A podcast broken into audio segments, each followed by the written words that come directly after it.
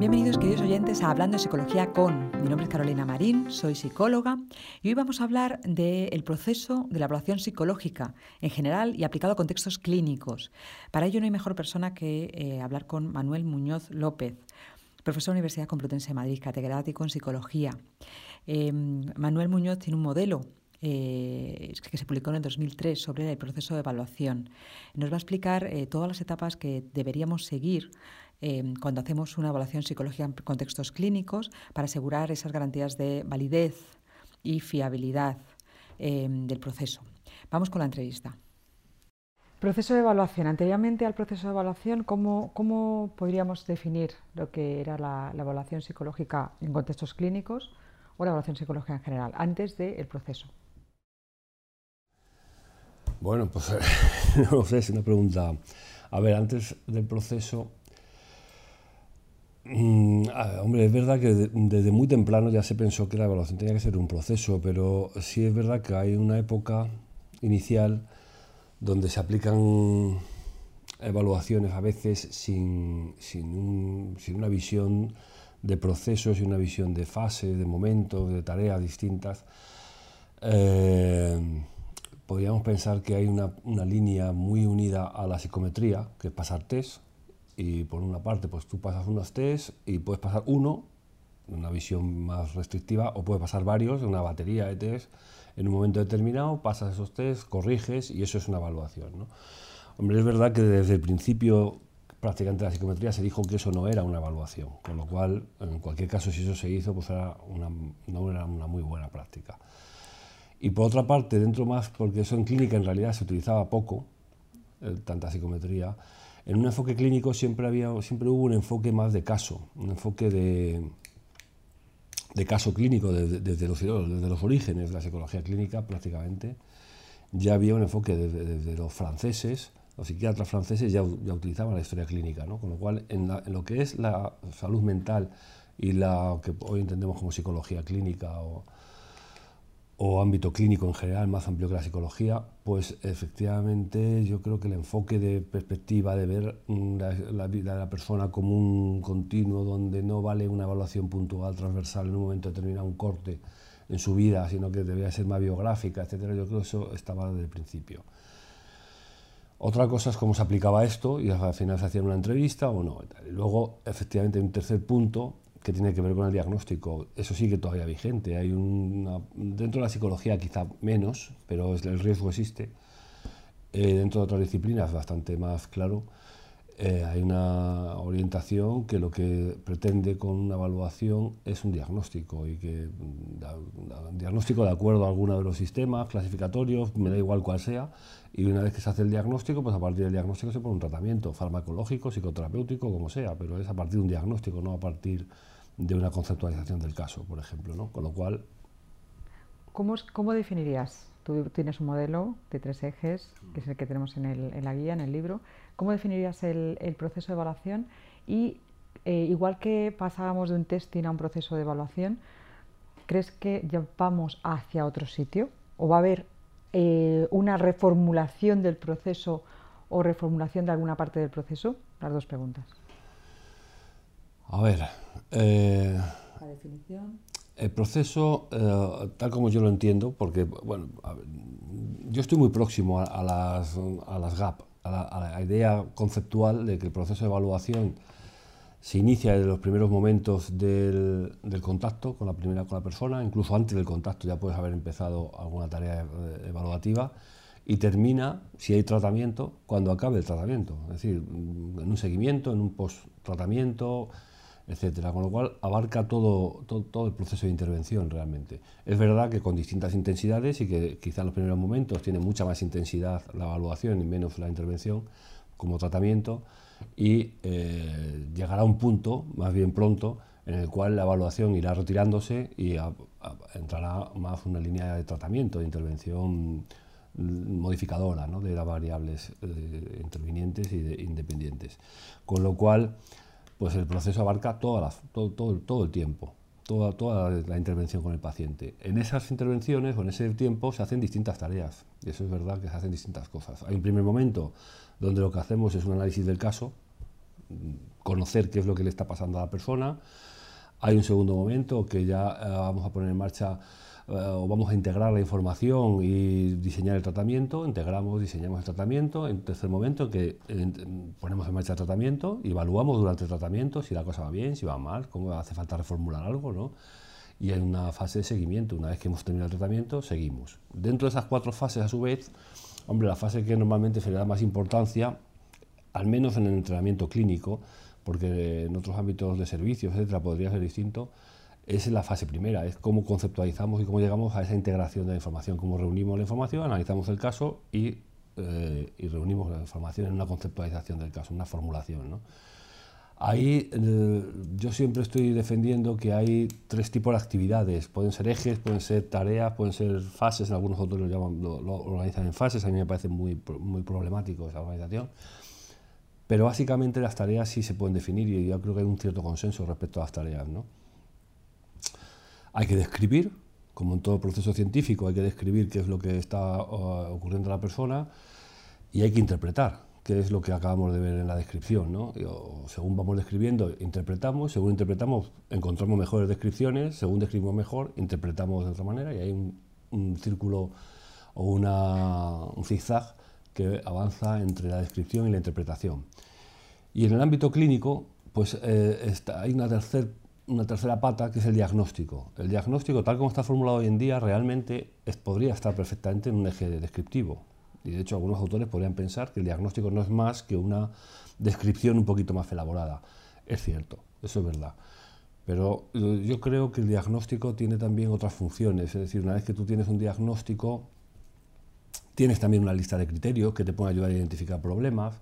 Tienes también unos modelos psicopatológicos basados en esos diagnósticos que te pueden ayudar en la formulación. Y tienes también una investigación sobre las terapias manualizadas y basadas en la evidencia sobre unos diagnósticos, con lo cual también te pueden ayudar en, el diseño del tratamiento. Con lo cual yo creo que el diagnóstico merece una atención extra, aparte de, dejarlo en, en, una parte más descriptiva, porque sí que tiene una información más funcional y más relacional. Con lo cual, pues yo me atrevo a decir que hay tres tipos de actividades descriptivas, funcionales o interpretativas y, eh, diagnósticas. De esa manera avanzamos hasta conseguir pues, una interpretación de un caso, que generalmente incluye un diagnóstico, una descripción de los problemas de la persona, que al final va a ser el diagnóstico, y, eh, o va a sustentarlo, y, y, una interpretación, una teoría del caso, que es lo que vamos a llamar formulación. Sobre esto diseñamos la intervención.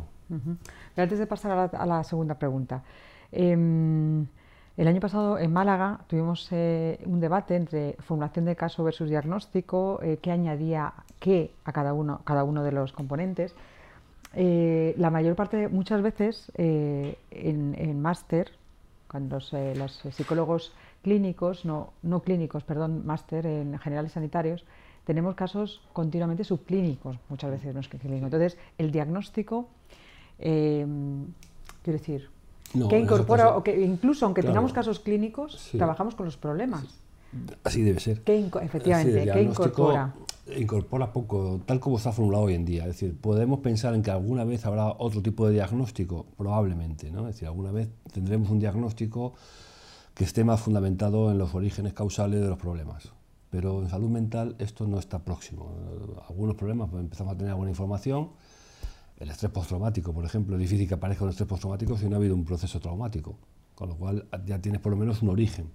Pero en otros trastornos ni siquiera tenemos claro un origen, con lo cual tenemos unas clasificaciones eh, diagnósticas descriptivas, que tampoco pretenden más, además, en sus propias definiciones. Eh, claro, cuando una clasificación diagnóstica es meramente descriptiva, pues ofrece una información descriptiva, porque no puede dar mucha más información, porque no es su objetivo ni lo intenta. ¿no? Esa información descriptiva, si, los problemas que tiene tu persona encajan y se relacionan con ese universo de problemas que están en las clasificaciones diagnósticas, pues efectivamente la clasificación diagnóstica te ayuda. Pero es verdad que hay problemas psicológicos que no están en las clasificaciones diagnósticas y que además deberían ser más, porque ahora mismo existe una tendencia hacia que la clasificación diagnóstica van creciendo y cada vez hay más problemas incluidos dentro de las clasificaciones diagnósticas. Cuando, sin embargo, una visión más, más psicológica probablemente debería ir en el sentido contrario. Debería haber cada vez menos trastornos definidos, y más problemas psicológicos que no fueran diagnósticos. Es decir, mm, una relación de pareja. Pues si te llevas mal con tu mujer, ¿eso significa que ella o tú estás loco? Pues es poco probable. Puede ocurrir en alguna ocasión que alguno de los dos tenga un trastorno eh, de una cierta severidad, pero en la inmensa mayoría de las ocasiones no. En un trabajo que te lleves mal con el tal, que tengas con el jefe, que tengas una presión excesiva en el horario, que haya mucho ruido en tu zona de trabajo, que son factores estresantes todos. ¿Eso es patológico? Claro, yo creo que una de las cosas que ha pasado es que nos hemos centrado en muchas veces en eso, en unas, unas formulaciones de caso patológicas o sintomatología patológica con el diagnóstico y cuando los alumnos han salido de aquí han dicho, pero si es que nosotros lo que recibimos el 90%, a no ser que estemos en un hospital, son casos subclínicos, ¿qué hacemos con esta hora? ¿no? Entonces, eh, efectivamente, a lo mejor es eh, eh, lo que tú decías, ¿no? centrar más el foco de atención ahí en, en claro, pero incluso en los propios diagnósticos, es decir, podemos hablar de psicosis, que es por llevarlo al extremo más fuerte, ¿no? Eh, ¿Qué aporta el diagnóstico de psicosis eh, o de esquizofrenia en una persona que sufra esa sintomatología? Pues en realidad, salvo la etiqueta estigmatizante, que es muy potente además y que la inhabilita prácticamente para funcionar socialmente, salvo eso, que claramente sí, lo aporta, beneficios terapéuticos no aporta ninguno. Es decir, no hay ningún beneficio terapéutico para la persona por tener, por recibir un diagnóstico de esquizofrenia. Cuando tú ves los estándares de evaluación de la APA, y de la ERA, pues tú ves que hay un criterio de calidad final, que es el criterio de calidad de eh, validez social o de mm, utilidad social, es decir, realmente esto para qué sirve. ¿Sirve para algo al final? Pues podemos hacer todo un artificio de diagnóstico que luego no sirve para nada. ¿no? Lo que estamos viendo, y en esto está muy próximo también los, los grupos británicos de Johnston y otras autoras, como en la mayoría de los casos, el diagnóstico en realidad para lo que sirve es para estigmatizar a las personas. Porque no aporta, no tiene un aporte clínico ni una ganancia clínica, ni se cambia el tratamiento, ni se mejora el tratamiento por tener una etiqueta diagnóstica, ni nada por el estilo. Con lo cual, el diagnóstico, pues a lo mejor. Y sí, creo que, y sí que es verdad que las problemáticas por las que a lo mejor esa persona viene a ti, pueden ser compartidas por otras muchas problemáticas, quiero decir, eh, problemas de en las relaciones sociales, problemas en, eh, en la convivencia, problemas en...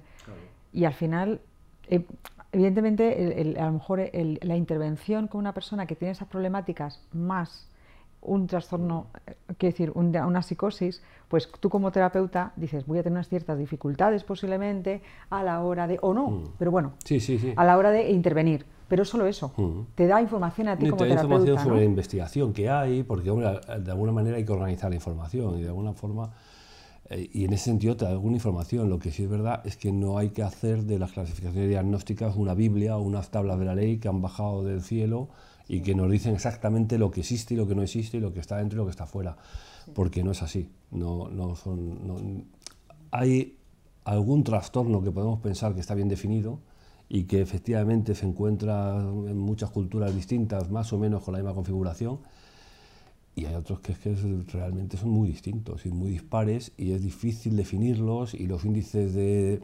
de, acuerdo entre jueces cuando hacemos ese diagnóstico están muy bajos, muy bajos, es decir, realmente bajos. Y, en definitiva, pues no podemos fiarnos mucho de ese tipo de diagnósticos, ¿no? Con lo cual, hombre, de alguna manera tenemos que avanzar hacia eso porque efectivamente tampoco puedes hacer modelos psicopatológicos sobre nada, sobre entelequias que no tengan nombre, porque al final tenemos que entendernos, ¿no? Y tenemos modelos psicopatológicos de depresión, de tal, pero es verdad que también podemos pensar en otros modelos psicopatológicos que no, que no incluyeran términos diagnósticos. Estamos volviendo a la psicología conductual de los años 70, de los 1970, es decir, un, momento previo al DSM, al DSM-3. Eh, y es el momento también donde estaban las terapias de consejo psicológico también previas al DSM-3, etcétera, ¿no? Con lo cual en muchos sentidos, mm, pues hemos invertido una serie de años, que empiezan a ser muchos quizá, en intentar crear una investigación a partir de unas clasificaciones diagnósticas psiquiátricas y eh, a lo mejor es el momento de repensarlo y decir, bueno, pues a lo mejor o se rehacen las clasificaciones eh, psicopatológicas, psiquiátricas y, diagnósticas, o se trabaja teniendo en cuenta y contextualizándolas adecuadamente, o se eliminan. Es decir, aquí hay distintos puntos de vista. Hay, hay, autores que están muy por la labor de decir, no se usan más y ya no las usamos más. Yo no, en eso no soy tan radical, pero entiendo perfectamente la postura. Es decir, soy muy capaz de entender perfectamente que, que se puede trabajar sin diagnóstico. Al final volvemos a la queja, lo más sencillo, la queja de la persona, al síntoma. Porque una persona no te mm. viene porque tenga una psicosis, te viene mm. porque tiene unos problemas en el día a día o en su entonces, eh, que, que, en los años 20, decía que eh, cuando tú analizabas un problema clínico había un síntoma y un signo.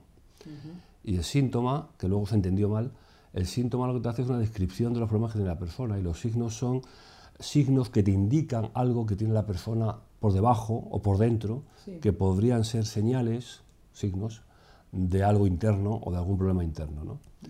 Eso se interpretó mal por la mayoría de la psicología durante todo el siglo XX, pero al final lo que quiere decirse es que hay dos aspectos conceptuales.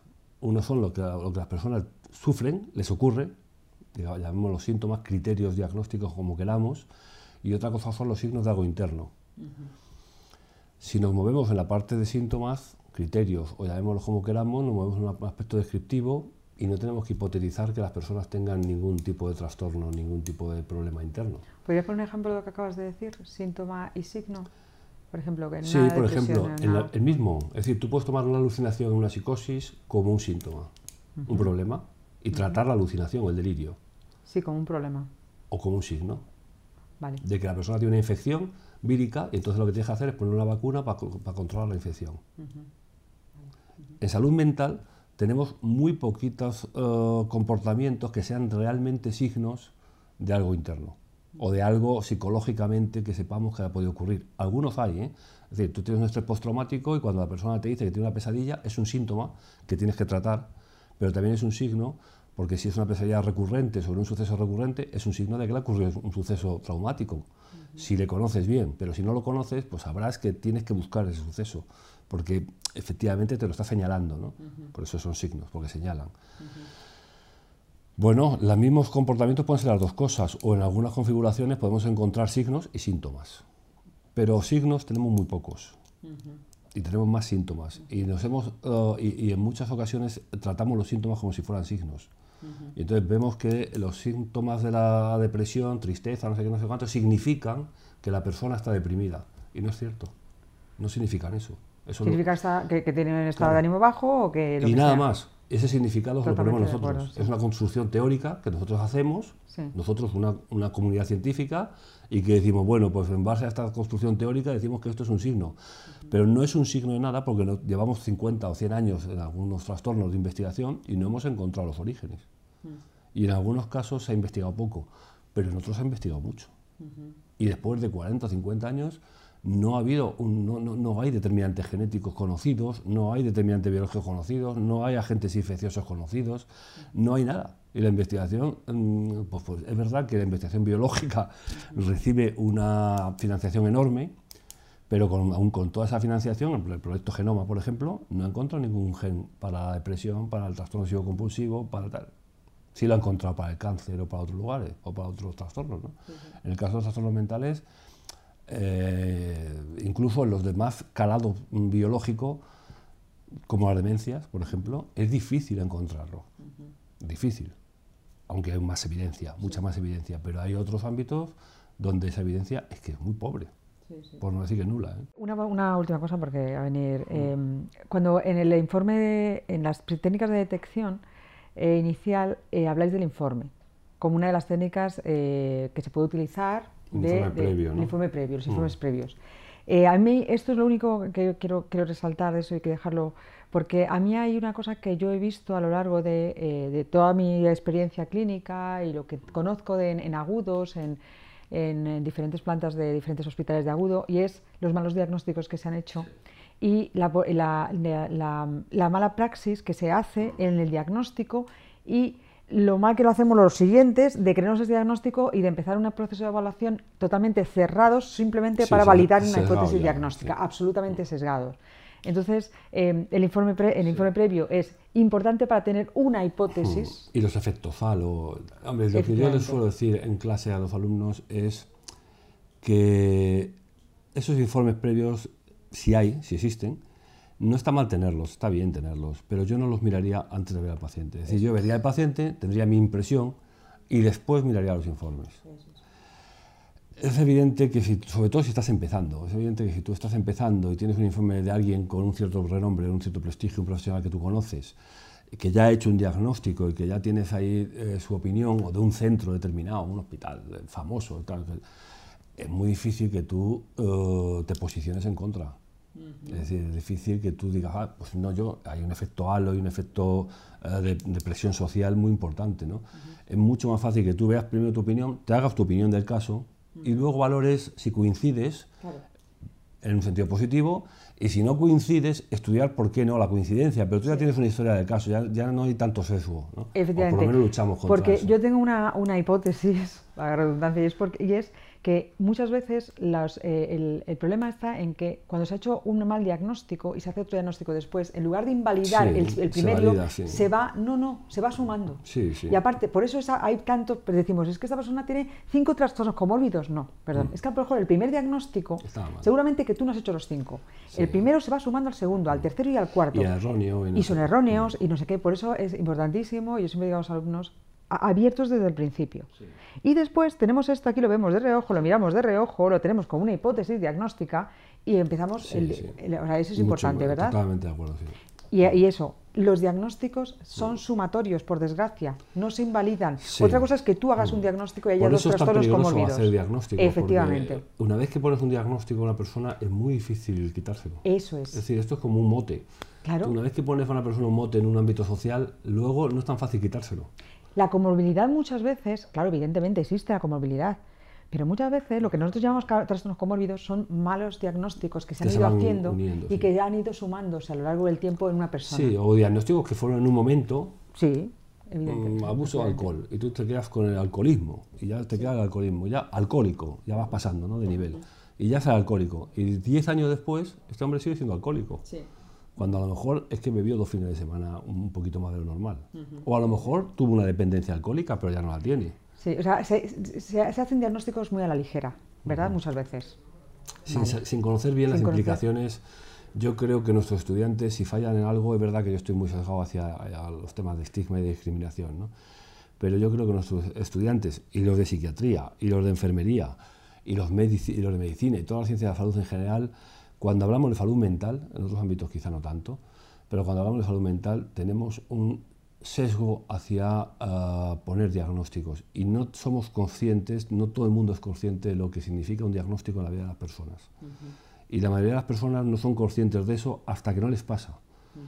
Y lo que estamos observando nosotros además es que cuando les pasa, incluso tampoco son conscientes, porque asumen los roles generales y entonces dicen, ah, bueno, yo es que soy peor, soy más débil que los demás y por eso tengo este problema que es eh, asumir lo que piensa la sociedad sobre las personas que tienen esos problemas.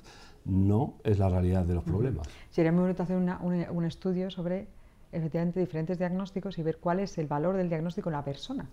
Porque yo también tengo una, una hipótesis que muchas veces eh, la persona empeora, fíjate, por tener un diagnóstico. Sí, hombre, vamos a ver, eh, nosotros sí tenemos datos de eso, es decir, una vez que das el, eh, una vez que haces una, más que el diagnóstico, una conciencia de enfermedad, una conciencia de problema, si hay un, un, proceso de empeoramiento, que luego mejora, si hay un tratamiento, claro, que luego va mejorando y que luego además potencia la mejoría, porque uno es capaz de asumir su propia limitación o no, su propia dificultad y luchar contra ella, cosa que si no las conoces ni siquiera, pues no puedes luchar. ¿no?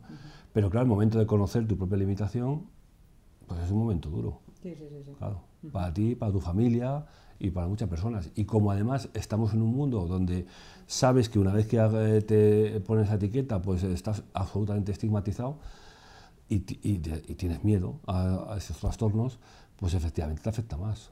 Porque esto podría ser distinto. Es decir, tú podrías tener una visión más positiva de los problemas de salud mental y decir, bueno, pues yo lo que tengo es un problema y cuando te dieran el diagnóstico tampoco entender que esto fuera tan limitante y ni, ni, sintieses que ya no vas a poder volver a trabajar, ni te van a echar de las casas, ni vas a tener que eh, donar tu dinero a tu familia porque ya no te van a dejar ni manejar las cuentas bancarias. ¿no? Esto pasa. Con lo cual, si todo esto no pasase, pues seguramente también te sentirías más tranquilo. yo creo que ha habido eh, un gran avance, ya es, es la, última pregunta, un gran avance cuando, eh, desde que eh, incorporamos el funcionamiento, ¿no?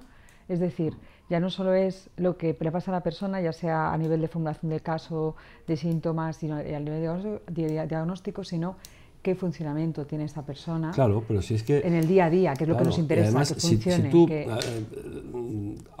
en los años 80, cuando los autores estos del grupo B del Maule Hospital de Londres proponían hacer este tipo de, formulaciones de casos más integradoras, más, más conceptualizadoras, yo lo que decía era, no necesitamos el diagnóstico, el diagnóstico estigmatiza, sin embargo, una explicación del caso estigmatiza mucho menos, porque se entiende mucho más qué es lo que le está ocurriendo a la persona. Y de hecho, incluso como se dice mucho, el diagnóstico sirve como herramienta de comunicación. Bueno, la formulación de un caso, si se hace en un equipo, sirve mucho más que el diagnóstico, porque uno llega a entenderse mejor sobre lo que estamos hablando ¿no?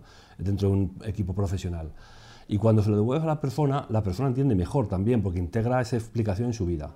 Y hay un aspecto que ahora se está poniendo muy de moda, que ya se decía, que ya lo decían aquellos, aquellos autores, que decir, bueno, a ver, cuando tú haces una integración del caso, no solamente integra la sintomatología y los aspectos negativos de la persona, se integran también las fortalezas, se integran también los recursos sociales, se integran los recursos personales, lo que hoy llamamos psicología positiva. ¿no? Todo aquello ya estaba integrado. Lo que pasa es que no se hacía. Lo que pasa es que luego la gente hacía diagnósticos. Pero los que de verdad hacían aquello siempre lo están haciendo. Sería muy interesante. Y lo siguen haciendo. Es decir, no, este, esta revolución positiva para muchas personas no ha sido tanta revolución porque ya lo estaban haciendo. Lo que, bueno, se sistematiza y se le da visibilidad y eso no está mal, ¿no?